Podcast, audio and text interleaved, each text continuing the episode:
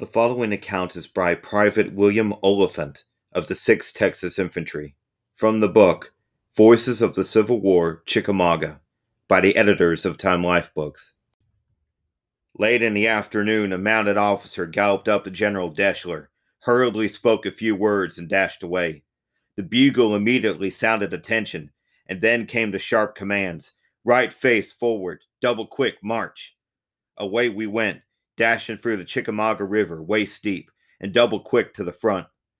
On arriving at the edge of the battle, we were quickly thrown into line in order to charge. The Texas yell was raised, and into the smoke of battle we dashed, passing through lines of Confederates who had been driven back by the enemy, and over the dead and wounded lying thick on the ground.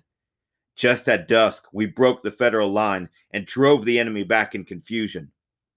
After reforming our lines and resting a short time, we were again ordered forward, the enemy giving way as we advanced. It was now quite dark, but just ahead of us was a brilliant light. A field was burning, and we were ordered to charge through it.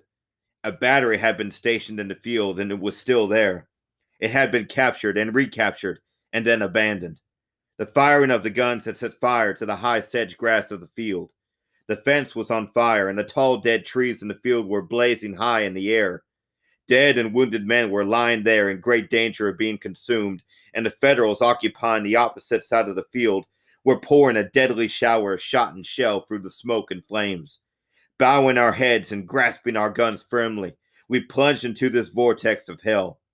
On emerging from the fire and smoke, yelling like demons, we dashed at the Federals and soon had them flying. It was a fearful place.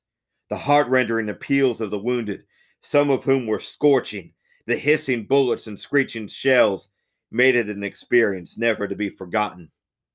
Private William Oliphant, 6th Texas Infantry.